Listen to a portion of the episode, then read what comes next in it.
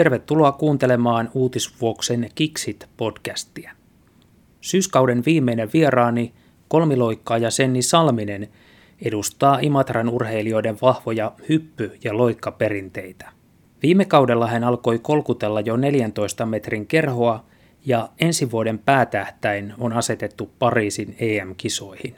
Päästäkseen tähän pisteeseen Salminen on joutunut selättämään monet vaikeudet. Nyt valokuvaajaksi opiskeleva Salminen on kääntänyt elämässään sivua myös urheilun ulkopuolella.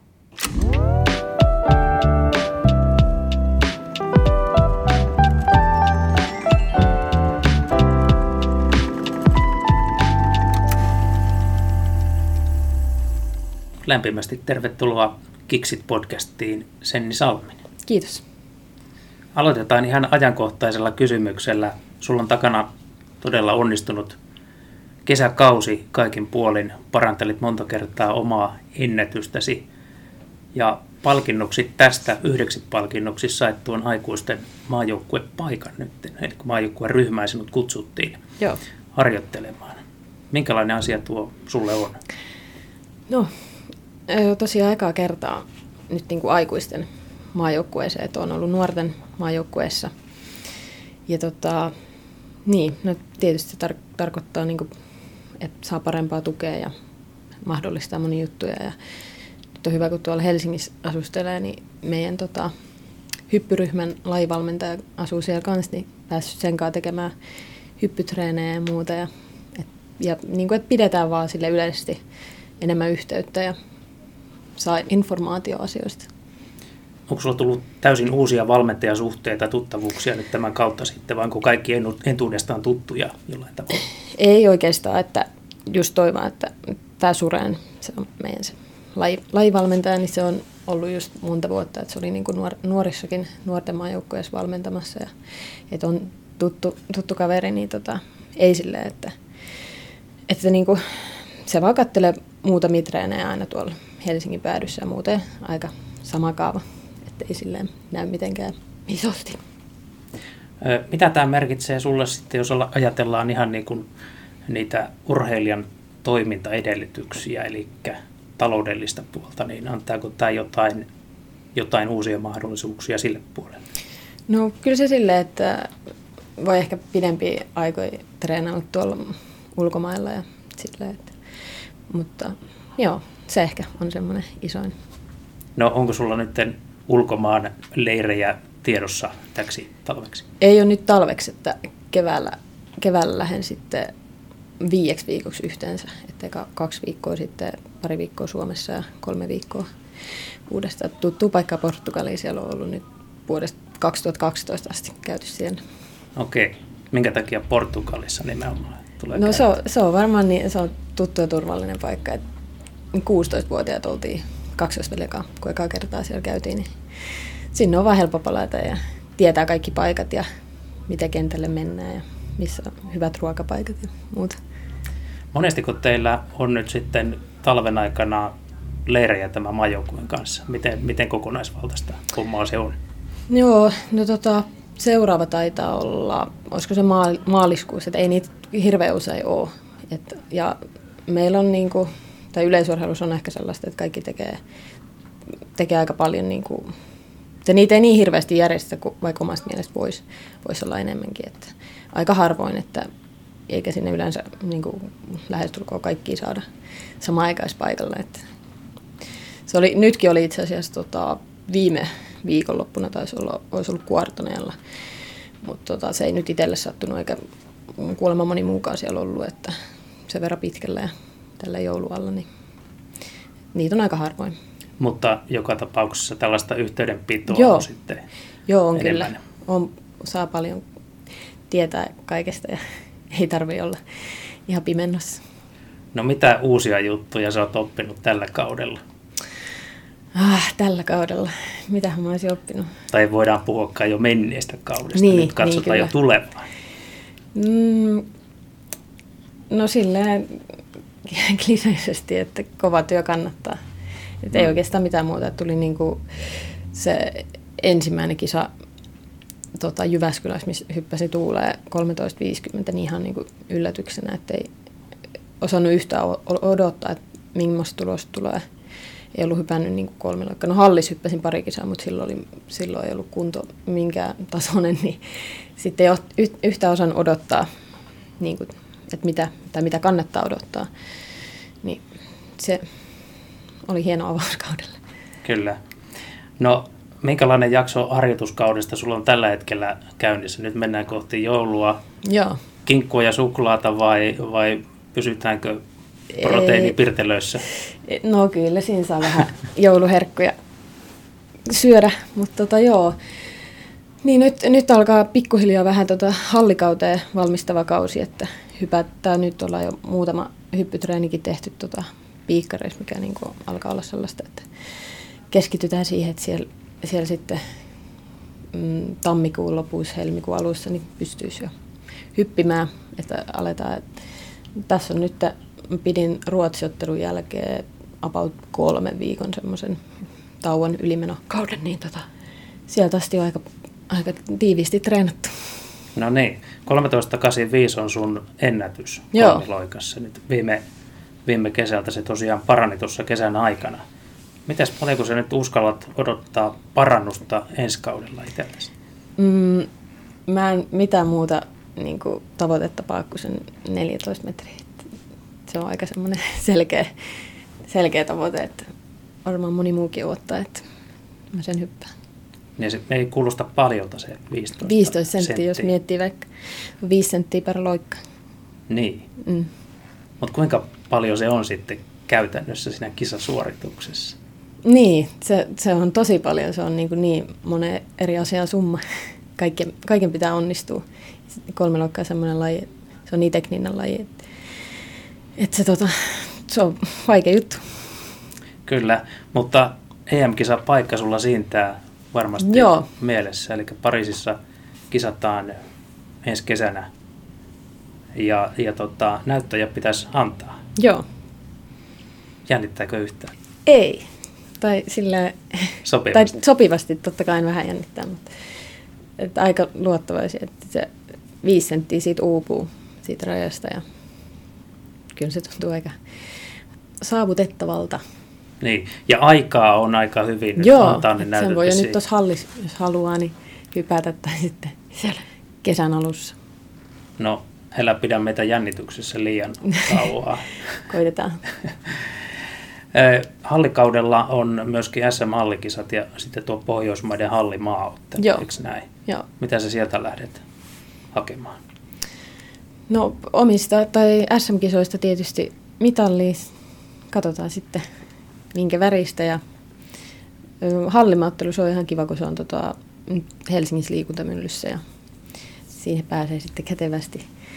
Ja sitten tota, mm, siinä hallis ennen niitä kisoja varmaan pari, pari loikkakisaa, että tulisi neljä kisaa yhteensä ja sitten olisi tarkoituksen ennen yhtäkään loikkakisaa vielä juosta jossain 60 metriä. Et kiva nähdä, että en ole moneen vuoteen juossut, että missä, missä mennään nopeuden kanssa. Joo, muutama vuosi sitten muistelen, että vielä ainakin suunnittelit juoksevasi jonkun verran noita pikamatkoja. Onko ne jäänyt nyt sitten? Joo, ne on nyt vähän jäänyt, mutta nyt yritetään ottaa niin kuin vähän takaisin. Kesällä juoksi 100 ja 200, 200 pari, pari kisaa. 200 on ollut itselleen semmoinen kivoin matka.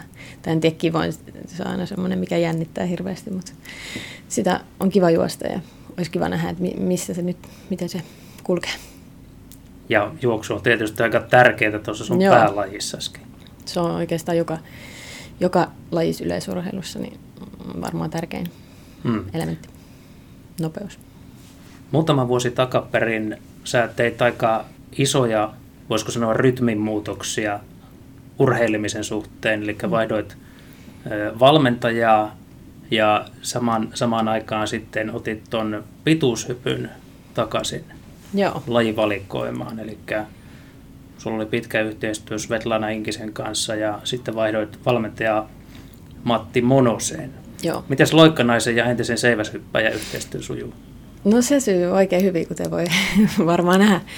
Mutta tota, joo, silloin 2018 helmikuussa niin Matti aloitti niin kuin alun perin vaan mun fysiikkavalmentajana, mutta sitten siinä tehtiin sitä yhteistyötä ja aika pian olin sitten silleen, että niin kuin, jos valmentaisit niin kuin kaikessa, että olisit niin kuin henkilökohtainen valmentaja. Ja, joo, että oikeastaan nyt sen vasta tänä, tänä kesänä silleen näki sen tuloksen ja niin tosiaan silloin viime vuoden kesällä, niin sen takia pituus oikeastaan tuli siihen mukaan, kun ei, ei pystynyt loikkaa hypätä, niin tota, se oli vähän sitten semmoinen sinä kesänä korvas, korvas sen, että pääsi edes jossain kisaamaan. Mutta joo, meillä sujuu matika oikein hyvin ja meillä on hauskaa aina treenatessa ja, ja se on, niin kuin on kaikille sanonut, että se on tosi, tai koen itteni etuoikeutetuksi, kun on semmoinen valmentaja, joka treenaa mukaan. Että jos on jotain inhottavia rankkoja, pitkiä vetoja tai vastaavaa, niin ei tarvi yksi juosta. Ja, että valmentaja huutaisi siellä jossain kentän reunalla, vaan että se juoksee siinä vieressä. Se on niin kuin, musta tosi siistiä. Mitä toi Matin seiväshyppytausta, miten, miten se näkyy siinä valmennuksessa? No joo, no se näkyy ehkä sillä, että tehdään tosi paljon niin kuin keskikroppaa, sitten ollaan aika paljon tehty erilaista voimistelujuttua ja että tosi paljon semmoista kehohallintaa. Et se on niin kuin omassa lajissakin, niin kuin sanoisin, ihan elintärkeää. Että jos se jostain kohtaa pettää, niin siinä on aika lailla koko hyppy taputeltu. Mm. Kerro vähän, minkälaisia tunteita urheilija käy silloin läpi, kun valmentaja vaihtuu ja tällainen pitkä valmentajasuhde päättyy? Joo. Mm, no itse ehkä vähän tuntuu, että on niin kuin, mm, tavallaan semmoinen, että ei niin kuin näe eteensä oikein. Ehkä vähän semmoinen, mm. että, niin kuin, että no miten tästä nyt sitten. Ja sit se on aika niin kuin, uuvuttava just rakentaa silleen, niin kuin, sitä uutta palettia. Et mutta ei se itsellä silleen, niin kuin, kuitenkaan sitten tunt, tai et kestänyt kauan semmoinen, semmoinen niin kuin, tavallaan epätietoisuus tai mm, semmoinen. Ja niin kuin sanoit, niin yhteistyö Maten kanssa myöskin tulosten osalta on toiminut hyvin. Ja tämä viime kesä oli sulta erinomainen. Mitä, mitä siinä tapahtui? Miten sä sait puristettua tällaisen, tällaisen kauden, kun olet vähän vaipunut jo sellaiseen joo. tiettyyn kuoppaan tai alhuun? Joo, joo nyt on aika hyvin sanottu. Hmm. On totta. Niin. Öö, no se alkuvuosi, tämän vuoden alku, niin tota, oli just vähän hakemista ja mieli ei ollut sille ihan täysin mukana ja oli aika rikkonaista treenaaminen ja sitten mentiin sinne eteläleirille Portugaliin, niin siitä jotenkin lähti semmoinen tosi hyvä putki päälle ja sai tehtyä treenejä ja muuta. Tietysti oli paljon treenejä alla, mutta et se ei ollut, ollut niin, niin kuin sellaista täysillä tekemistä. Niin tota, mutta tosiaan niin kuin sanoin, niin siinä ekas kisassa Jyväskylässä niin ei ollut minkäännäköisiä odotuksia. Oli vaan silleen, että no nyt 13 metriä kun menisi, niin olisin tyytyväinen. Ja sitten tota, tulikin se 13 puoli. Ja siitä eteenpäin aika niin kuin siihen samaan, samaan tota, hy, hyppäsin, niin tota, tuntui vaan, niin kuin, tuntui semmoinen niin kuin, tosi konkreettinen niin kuin tason nousu ja sitten sit siinä elokuussa, niin kun hyppäsin Espoossa se 13.85, niin se ehkä tuntui ekaksi sen kisan jälkeen semmoiselta haamuhypyltä, mutta sitten viikko myöhemmin, kun Ruotsi ottelussa sai hypättyä sitten kolme hyppyä siihen about samaan, niin sitten oli silleen, että okei, kyllä tässä on niin kuin jotain kehitystä tapahtunut. Että sä itsekin ajattelit ensin, että ehkä tämä on vaan sattumaa. Joo, joo kun siinä tota, se edellinen hyppy 13.63, mikä oli sekin ennätys, niin mm. tota, se oli jo semmoinen, no niin, että oho, ja että siihen olisi ollut niin kuin tosi tyytyväinen, mutta sitten kun tuli se, niin... Mutta sitten tavallaan se taas tuntui silleen, että no niin, että tätä on nyt odotettukin, ja, ja sitten ruotsiottelussa oli ehkä vähän liika yritys siinä, että oli silleen, että nyt menee 14, ja sitten se oli vähän puristamista siinä, mutta se oli tosi kiva ja hieno kisa. Eli jollain tavalla sä oot kaiketi löytänyt sellaisen ilon uudestaan. Joo, se on aika hyvä, niin kuin, hyvä kuvaamaan sitä. Hmm. Pari vuotta sitten sä kerroit, että tuon kesän 2017 vahvan alun jälkeen sulla alkoi nimenomaan siellä niin kuin henkisellä puolella joku juttu puristaa ja Joo. ne tavallaan kulminoitu siellä, siellä 22 EM-kisoissa. Joo. Minkälainen se tavallaan se lukko, lukkotila oli ja minkälaisia asioita sä oot joutunut käymään sitten läpi sen ratkomiseksi, avaamiseksi?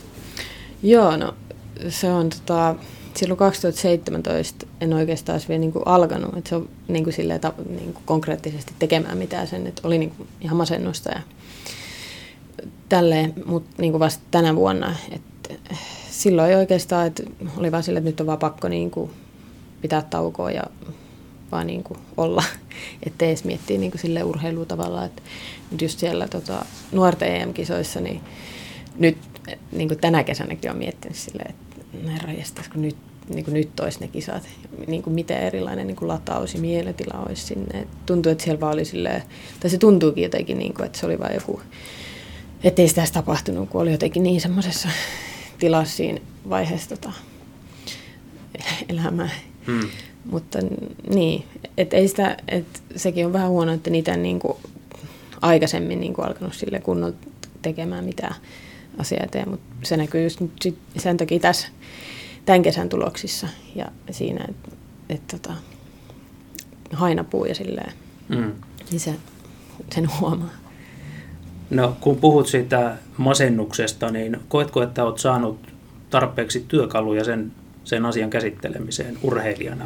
Onko Joo. sinulla ollut tarpeeksi sellaisia tukihenkilöitä tässä? Tarkoitatko niin kuin läheisistä? Tai...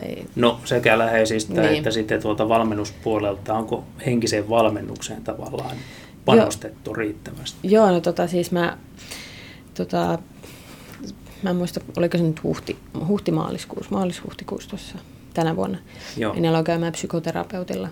Et siellä on tota, no siellä aluksi nyt on, niin kuin avataan kaiken näköisiä elämän niin kuin asioita, mutta sieltä saa myös, tai on saanut mun terapeutilta tosi hyviä hyviä keinoja tämän niin kuin urheilun, urheilun tota, raastavuuden avaamiseen ja niin kuin voin puhua siellä asioista, mitä niin kuin tänä kesänäkin on vielä tullut tosi paljon semmoisia, että on vaikka jonkun kisan jälkeen tuntunut silleen, no esimerkiksi just se ennätyskisa, niin se oli pelottava tunne, niin kuin meni kotiin sen kisan jälkeen, sitten oli vaan niin tyhjä olo. Oli taas semmoinen, että no mitäs nyt, että vaikka se oli vaan niin kuin, siinä tuli jotenkin niin iso semmoinen tunneryöppy siinä heti kisan jälkeen, mutta niin, ja tota, no Matti, se ymmärtää tosi hyvin ja on niin kuin aina, aina jos, no nyt ei ole ollutkaan pitkä aika, että olisi ollut mitään, että en jaksa tulla treeneihin tai muuta, mutta niin se, sille voi aina puhua ja sitten on niin kuin vanhemmat ja kaksoisveli ja kyllä niin kuin kaikki sille ymmärtää ja niitä voi puhua. Niin, urheilussa on niin laajaisesti se niin kuin tunneskaala, että sellaiset onnistumisen elämyksetkin saattaa tuoda pintaan ahdistuksen tunteita. Joo, toi on, joo. Eli kun sä oot ylittänyt jonkun tietyn rajan, joo. joka sulla on ollut niin kuin mielessä, että sä tavoittelet tämmöistä tulosta, sitten kun sä pääset siihen, joo. mitä seuraavaksi? Mm. Siitä tulee tämmöinen tyhjyys. Joo, se on. Tai sitten siitä just silleen, niin kuin, sitäkin onneksi pääsit avaamaan ja osaa just aina, tai saanut semmoisia työkaluja, millä voi kaikki, kaikki tunteet käsitellä ja oli ne sitten urheilusta tai niin kuin muualla elämässä. Että, että se on ollut kyllä niin kuin, tosi iso apu, koska henkinen hyvinvointi on no, omasta mielestä niin kuin, tärkeämpikin kuin se fyysinen kunto. että jos ei niin kuin, pääkoppaa kunnossa, niin ei sitten kyllä voi tehdä yhtään mitään. Näin, näin varmasti on. Mutta miten kun sä saavutat jonkun sellaisen virstanpylvään, niin pystytkö sä heti asettamaan seuraavan mm. maalin itsellesi? Vai pitääkö siihen niin kuin tavallaan hengähtää, ottaa aikaa ennen kuin pystyy järkevällä tavalla asettamaan se seuraava maali Joo, no, tai itse ainakin pyrin siihen, että en niin kuin lähtisi siinä, että niin kuin just nauttisi siitä ja yrittäisi niin kuin miettiä, että mitä on tehnyt tai saanut aikaiseksi, koska sit, siinä on se vaara, että lähtee, lähtee tekemään liian suuria tavoitteita ja sitten jos käy niin, että ne ei sitten niin kuin toteudukaan, niin sitten sieltä on taas hirveä mm. niin kuin lasku alas. Et mieluummin silleen, että valmiiksi, tai totta kai niin kuin, tavoitteet laitetaan ja niin kuin tehdään töitä niitä eteen ja ollaan niin kuin positiivisella mielellä. Pitää myös muistaa se, että se ei välttämättä niin kuin, tapahdu, että et ei sitten putoa ihan niin kuin, satasta alas. Hmm. Muistaakseni myöskin kerroit joskus, että olet joogan kautta saanut itseäsi henkiseen balanssiin. Muistanko oikein? No joo, on tullut joogaitua jonkun verran tai on, on tykännyt, että siinä kyllä niin kuin koko keho rauhoittuu ja että se on ollut semmoista hy- hyvää tuohon niin vähän rajumman treenin tueksi. Kyllä. sä oot myöskin urallasi saanut jo oman osasi loukkaantumisista kokea jo tähän saakka. Sulta on operoitu nilkkoja, kiristetty nivelsiteitä ja Joo. oot 19-vuotiaiden EM-kisoissakin kantapää puudutettuna silloin Joo. hypännyt, niin sulla taitaa melko korkea kipukynnys olla. No joo, ehkä semmoinen Vai e- ehkä tavallinen. niin, no joo, kyllä, tai niinku, joo tosiaan 2016 molemmat nilkat leikattiin ja se oli vähän semmoinen rankka, rankka kokemus, koska tammikuussa leikattiin oikein nilkka, sitten kun sen sai kesäksi kuntoon kaksi kisaa, niin sitten todettiin, että pitää leikata vasenkin. Ja sitten on kantapäittäkaan ollut kans paljon, että just viime vuonna en hypännyt loikkaa sen takia ollenkaan, ettei niinku, tota, vasemman jalan kantapää kestänyt. Mutta sitten siinä ei tarvinnut tehdä muuta kuin, että antoi se vaan olla eikä niinku rasittanut sitä. Mut, joo, se oli kyllä erikoinen kokemus silloin puudutetulla kantapäällä hypätä. Varsinkin tuommoinen kisa, noin iso kisa, ikinä ei ole puudutettu mitään niinku mihinkään kilpailutilanteeseen. Ja se oli erikoinen tunne, mutta niistä vaan sitten pompittiin finaaliin. Ja siellä ihan hyvä viides, viides sija.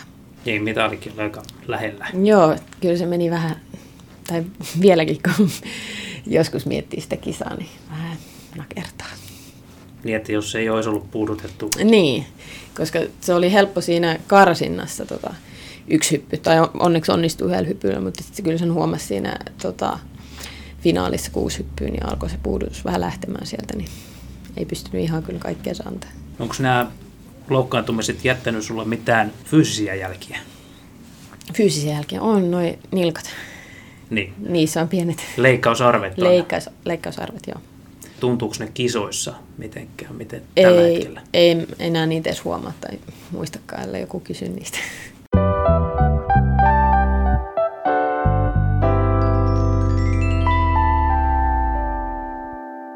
Kuinka nuorena sun yleisurheiluura muuten alkoi? Kahdeksanvuotiaana. Muutettiin perheen kanssa, äiti iskä ja kaksosveli, Helsingistä Simpeleelle. Ja sitten yksi koulukaveri tota, raahas, raahas tota, urheilukentälle ja Simpeleen urheilijoiden har, harjoituksia. Siinä se sitten, että ei sitä ennen oltiin pari kertaa käyty eläintarhakentällä vähän jotain tekemässä äiti ja iskäkään, mutta siellä sitten aloitettiin. Ja sitten jo yhdeksänvuotiaana, kun olin vuoden verran harrastanut, niin juoksin mm, tytöt 950 metrin Suomen ennätyksen. Viime vuonna joku rikkosen. Okei. Et se oli aika pitkä. Kirpasko? No ei ehkä kir- kirpassa, mutta no ehkä vähän, joo. No, mitä. Mä ajattelin, että se on niinku ikuinen. Sun, sun ilmeistä näki jota pikkusen Joo, okei, se oli ihan hyvä korjata. Joo. Milloin susta alkoi ekan kerran tuntua sitten, että nämä loikka-hommat on se, mihin kannattaa pistää paukkuja enemmän? Mm, no tota, ekois SM-kisoissa 14-vuotiaana, niin siellä mä hyppäsin pituuden ja loikan ja sitten samoin 15-vuotiaana. Ja sitten 16-vuotiaana mä en ollutkaan, 16-17-vuotiaana en tainnutkaan olla kumpanakaan vuonna niin kuin oma ikäistä SM-kisoissa. Mutta sitten oikeastaan niin kuin siitä, mä en oikein muista, että miten se niin kuin tapahtui. Että miksi just loikka, miksi se vaikka pituus. Pituus oli ollut ehkä enemmän vielä siinä vaiheessa, joskus siinä 15-vuotiaana se oma laji. Ja siinä tuli ko- kovia tuloksia, mutta en, en edes muista sitä tarkkaan. Missä vaiheessa sä tänne Imatralle sitten? Öö. Imatralle muutettiin, kun oltiin 11. Joo, ja sitten vaihdettiin Imatra-urheilijoita. Tässä on aika kauan oltu Mi- sitä mi- seuraa edustamassa. Minkälainen tota, kotiseura Imatran urheilijat on ollut? Mulle tosi hyvä ja on sitä vieläkin. Öö, paljon kaikki hyviä kokemuksia, leirejä ja kisa, kisamatkoja ja yhteisiä treenejä iltaisin aina silleen. Mä muistan, meillä alkoi aina ku, kuudelta iltatreenit ja sitten kaikki lähti rynnimään kotiin puoli kahdeksalta, kun alkoi salkkarit. Se oli jotenkin mieleenpano. Mutta joo, et tosi hyvä seura ja en niinku ole nähnyt oikein mitään syytä, että miksi pitäisi vaihtaa. No, on kai sua, Isompaan. niin, on kai sua kosiskeltu. No ei, miten, ei oikeastaan. vaikka nyt Helsingissä asut? Ei, sielläkin, siellä on niin just isoja ne seurat, että saattaa olla vähän, ettei meidän mahtukaan. Hmm.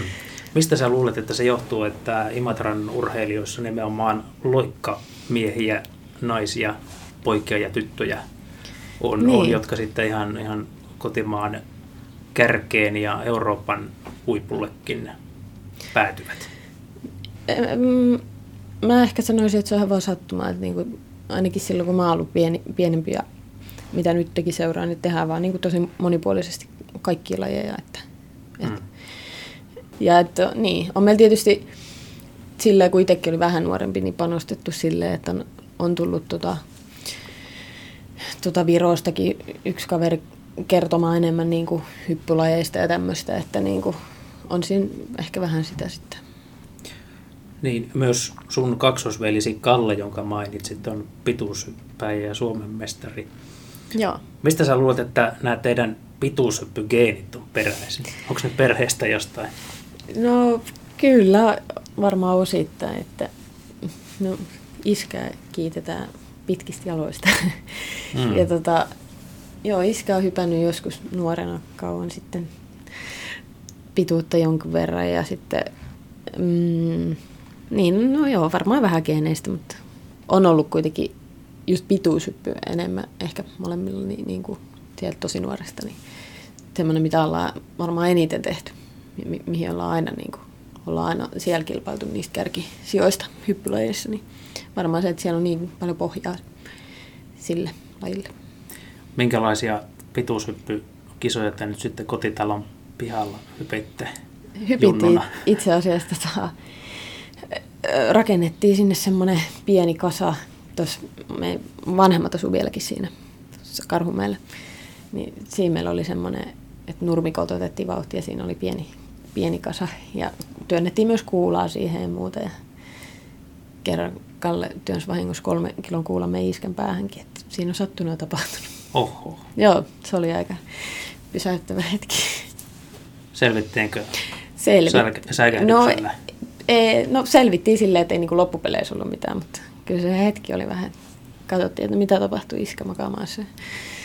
Siis oltiin tosi pieniä silloin, että ei kukaan tahallaan mitään tehnyt, että oltiin vaan huolimattomia. Teillä on ehkä vähän epäreilu kilpailuasetama tuon sukupuolen Joo, osalta, osalta, mutta tuota, kumpi teistä kolmiloikassa hyppii pidemmälle?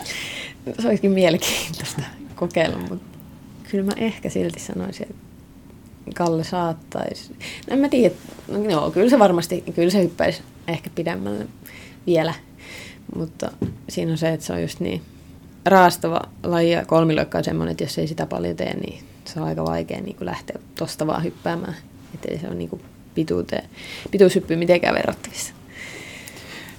Tässä on jo paljon sivuttu sitä, että sun elämässä on tapahtunut myöskin siellä siviilipuolella iso muutos, eli asut nykyisin Helsingissä, Joo. miltä pääkaupunkiseudun syke nyt on Imatraan verrattuna tuntunut. Ja kyllä se on itselle semmoinen enemmän oma paikka. Ja kun on niinku sieltä kotoisin, niin vähän aina ollut silleen, että haluaisi takaisin sinne ja tykkään. Ja on siellä vähän, tota, just kun on liikuntamylly ja muuta, niin on silleen vähän inspiroivampia harjoituspaikkojakin. Opiskelet valokuvaajaksi. Joo. Mistäs moinen? No mä tota, varmaan joskus 14-13-vuotiaana saanut ekaa järkkäri ja sit niinku, mulla on hankittu ihan niinku hyvä, hyvääkin tota, tavaraa, niinku objektiiveja ja muita. Ja, mutta se on ollut aina semmoinen harrastus, mutta nyt se on niinku, ehkä parin viime vuonna vähän jäänytkin, mutta sitten mm, halusi jotain niinku ihan muuta kuin urheilua tai just tykkää tehdä itse paljon lu- kaikkea luovaa ja muuta, niin sitten ajattelin, että miksipä ei, sitäkin voi opiskella. Ja se on tosi, kun on luullut, että tietää itse valokuvauksesta paljonkin, mutta todellisuudessa ei tiedä oikeastaan mitään. Mutta mm. Missä oppilaitoksessa sä opiskelet? Öö, semmoinen kuin Helsinki Design School. Se on, tota, itse tykkään kuvata ihmisiä ja taidevalokuvaus kiinnostaa. Että se olisi unelma, jos tota, urheilun ohella pystyy tekemään itsenäisesti jotain valokuvaajahommia. Se olisi joustavaa puuhaa. Eli lehtikuvaajaksi et aio, vaan nimenomaan En mä sitäkään ehkä sulje, sulje pois. Että Oletko kuvannut urheilukisoja koskaan? Ennenkään, enkä usko, että kuvaa. Se pitää olla jotain ihan muuta. Vastapainoksi Niin, kyllä. omalle urheilulle. Joo. Kerro, kerro vähän lisää, mitä kohteita sä tykkäät kuvata? Mitkä on sun parhaat kuvat tähän asti? Ihmisistä. Mut, joo, ihmisiä. Ja just niin kuin muotia haluaisin kuvata ja, ja just niin kuin sanoin, taide. Taidevalokuvaa, sitten omia projekteja ja semmoista. Ja se on, ja sit se on to, tota, tosi kiva, että se mun psykoterapeutti, se on myös niin kuin taideterapeutti, niin sitten sielläkin on pystynyt hyödyntämään tätä, että niin kuin omia kuvia ja tulkitaan niitä ja että miten se niin kuin, mm, liittyy mun tähän mielenmaailmaan. Se on tosi kiva. Kerro vielä lopuksi, tämä jakso tulee ulos joulupäivänä 25.12. Minkälainen joulu sulla on tulossa? Öö, No mua vähän jännittää toi, meillä on niinku, alkaa olla pieni perinne valmentajan kanssa, että mm, tuota 23. päivä pidetään tai tehdään semmoinen vähän rajumpi treeni, että voi sitten hyvällä omalla tunnolla viettää joulua ja syödä joulu, jouluruokia, niin, tota, niin tota, tota, se, se, se, treeni jännittää, mitä siellä on luvassa ja sitten sit aion vaan olla perhe ja läheistäkaan ja syödä hyvin ja antaa lahjoja ja ottaa tästä saadakin. Ja ei mitään ihmeellistä, että täällä vaan ja varmaan tai ollaan yleensä käyty just hautausmaalla kävelemässä viemässä kynttilää ja semmoista ihan perusjuttu.